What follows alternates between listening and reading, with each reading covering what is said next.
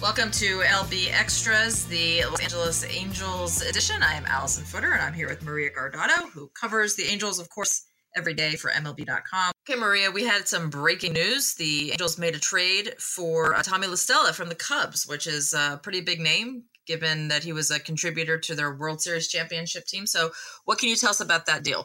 Yeah, so the Angels acquired him in exchange really for just a player to be named later or cash considerations. So they didn't really have to, you know, give up any major assets and in, in getting La Stella, who I guess was viewed as a non-tender candidate for the Cubs.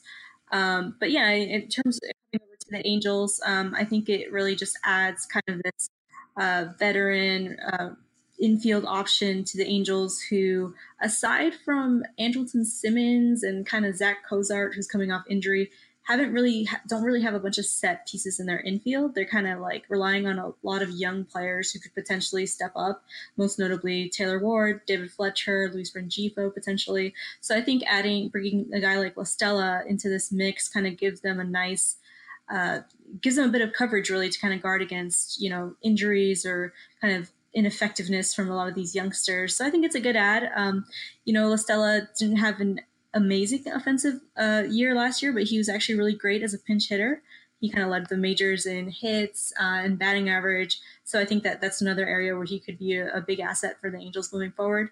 Um, so yeah, I mean, it's it just given the fact that they made the move, I think it's pretty obvious that they're going to tender him a contract ahead of Friday's deadline. So yeah, I think it, overall it seems like a, it makes sense. Uh, so I think it's a, it's a good addition for the Angels. Yeah. So when it comes to this, is why there's kind of last minute deals that are made right before the uh, deadline to tender contracts. So you have somebody who's not actually going to make that much in arbitration. Um, so I don't think it was really like cost prohibitive from the Cubs standpoint to have him on their roster. But what happens is when they know that there's maybe not a place for him um, and instead of just letting him go, like non-tendering him, they kind of put out the feelers to see if they can make some kind of deal. And then that kind of that also ensures that the Angels who had a deep desire to have him, they don't have to then wait for him to be non-tendered and then just compete against everybody else to try to get his services. So that's kind of, I guess, I'm just trying to explain a little bit in layman's terms why we see kind of a flurry of, flurry of deals right before the trade deadline, or I'm sorry, right before the non-tender deadline. Yeah, definitely. And I think you know Billy Eppler's pretty opportunistic when it comes to you know taking advantage of when teams are kind of looking to to clear their rosters and kind of making a lot of uh, you know, pretty good moves uh, and, and trying to kind of get these guys and turn them into productive members of the organization. So he has a pretty good track record with this, especially when it comes to pitchers. So hopefully uh, it'll be the same with La Stella. With the non-tender deadline quickly approaching us, I guess that's uh, the thing that we should probably keep our eye on the most with the Angels.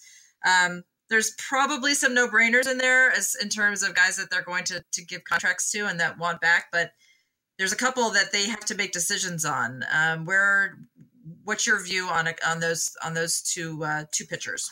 Yeah, so I guess just just for an overview, the Angels have nine guys who are arbitration eligible this year. Just to run through them real quick, they're Matt Shoemaker, Tyler Skaggs, Blake Parker, Andrew Heaney, JC Ramirez, Jose Ramirez, or Jose Alvarez, sorry, Cam Bedrosian, Nick Tropeano, and Hansel Robles. And of that group, I think the majority of them are, are probably going to end up being tendered. But two of them, as you kind of alluded to, uh, Shoemaker and Ramirez, I think, in my view, are, are kind of in danger of being uh, non-tendered, which is basically, you know, if, if a team decides to non-tender a player, they essentially become free agents. They kind of cut ties with them completely.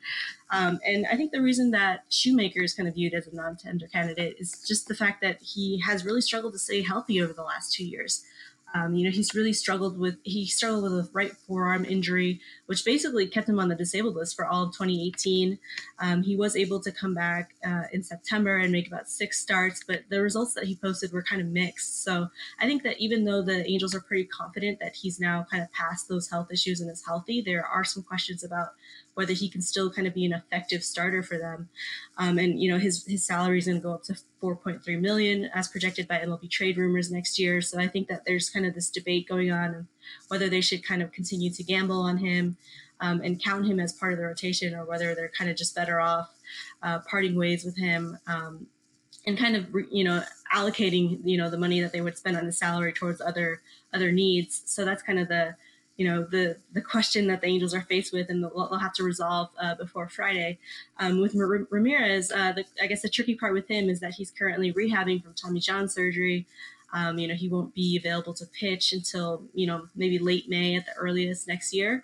So, and he's kind of due to, to earn 1.9 million next year. So I think the, the question there is, is whether the Angels kind of are, are willing to take that on. You know, it's not a huge amount of money in the grand scheme of things, but at the same time, there are some questions about Ramirez's durability. He used to be exclusively a reliever until the Angels made him a starter, and then he ended up uh, you know, suffering that elbow injury. So, you know, it's it's it's in question whether he his body can kind of sustain that work that starter's workload. So, he obviously has less value as a reliever than as a starter to them. So, I think that those two guys are the other ones that you know could potentially uh, be non-tendered on Friday.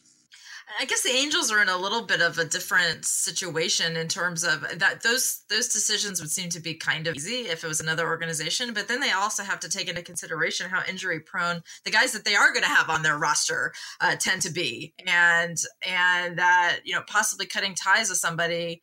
Um, it just it just seems like they're always like kind of walking this tightrope with their pitching because so many guys get hurt that it almost seems a little risky to even let guys go from the organization that already have proven to be injury prone. Yeah, I completely agree. Um, you know, I think you know it's interesting because you know the the Angels their biggest need really is starting pitching, so it, it does seem kind of strange to to see them potentially let go of some of that. But yeah, I mean, I think that they've just had kind of this long history of, of you know seeing guys not be available to pitch because they've been injured and uh, you know Shoemaker and Ramirez now kind of have these track records of injuries that are kind of you know, kind of put into question, you know, what they're going to be able to give to this team next year. So, yeah, I mean, I think it all just just you know plays into you know the uh, you know their roster construction and you know I think the fact that they're probably going to add some starting pitching also would make it more you know palatable to potentially you know part with some of these guys. Um, so yeah, I mean, I, I'm I'm interested to see you know how they end up approaching approaching these these two guys specifically.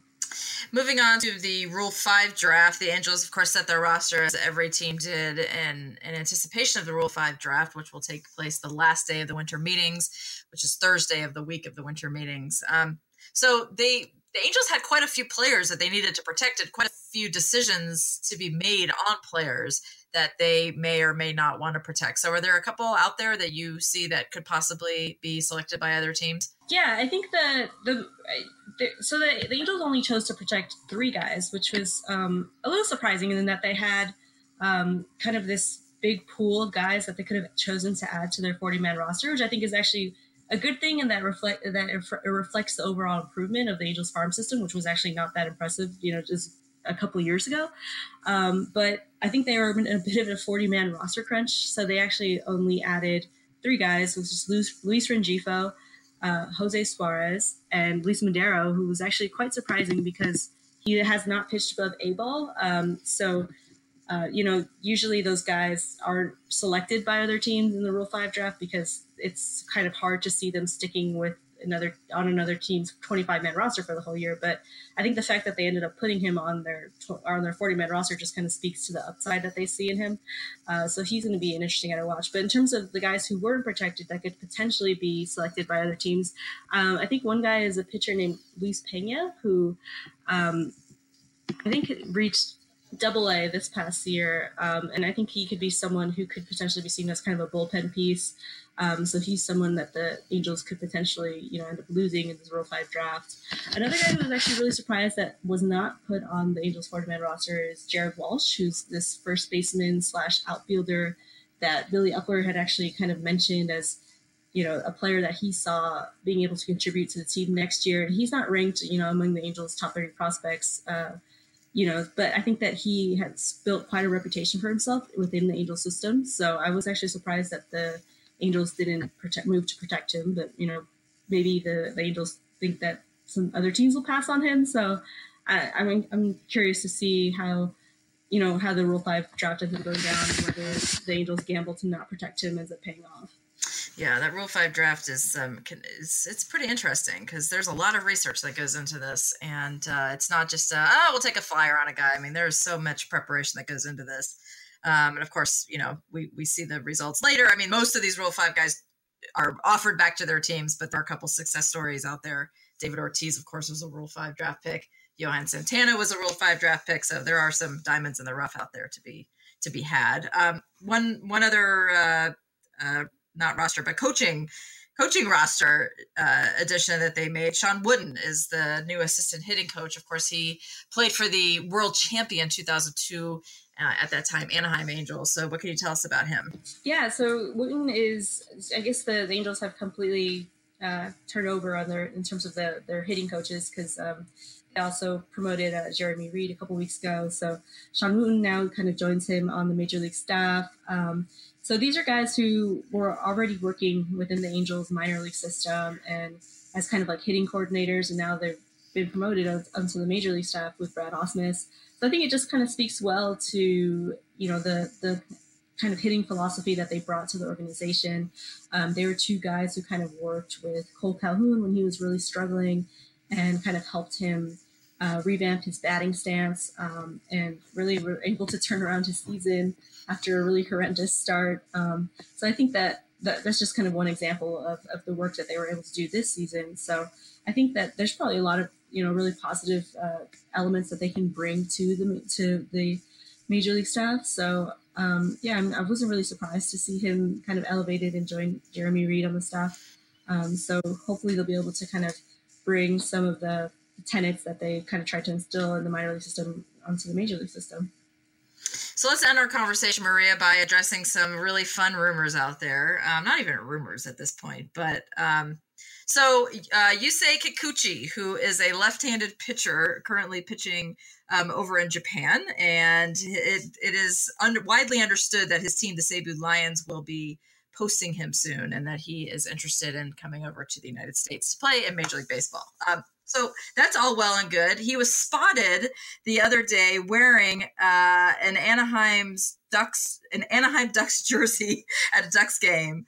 Um, so, of course, let the speculation begin because, of course, the Angels have the uh, Shohei Ohtani, who who picked them as the team that he wanted to play for. So, uh, what can we? Let's look into this a little bit. What do you think? Why do you think he was out in public wearing a Ducks jersey like that? Well, there's actually another, I think, wrinkle to this, which is that uh, Yusei Kikuchi and Shohei Ohtani attended the same high school. So there's another. Oh boy! There.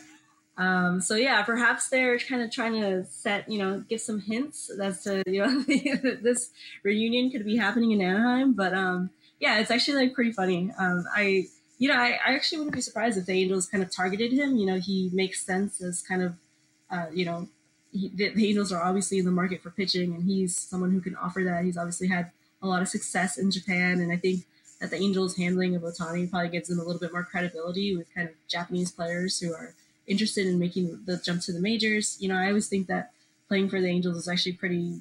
You know, it's a good it's a good destination for players in terms that you know it's kind of in the LA area. It's in Orange County. It's quite nice, and you know they're near LAX, which has a lot of direct flights to Japan. So I could see how you know it, it would be attractive to to Japanese players.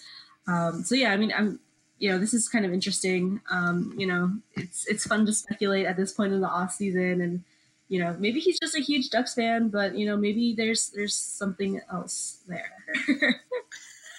well, as our Michael Clair, who is our uh, one of our main Cut4 writers, he did point out that you know Scott Boras is his agent, um, uh, or an agent, we'll say, and he, of course, his offices are in Newport Beach. So, yeah, I mean, it, it just seems like that was a pretty humorously bold move to wear a jersey like that um, out in public, and uh, and I think it's great because I think it'd be very cool. I think it'd be cool if the Angels were able to sign him. Of course, everybody needs to understand this is a totally different situation from Ohtani.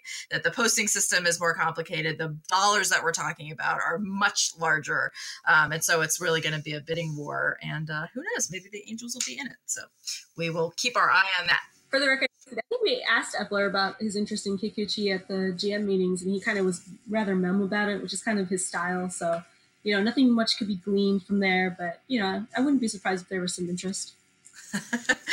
oh, it's one of many things that we're going to be uh, keeping our eyes and ears peeled to as this offseason continues. So, thanks to everybody for listening to MLB Extras, the Angels edition. And Maria, thank you, and we will talk to you next week.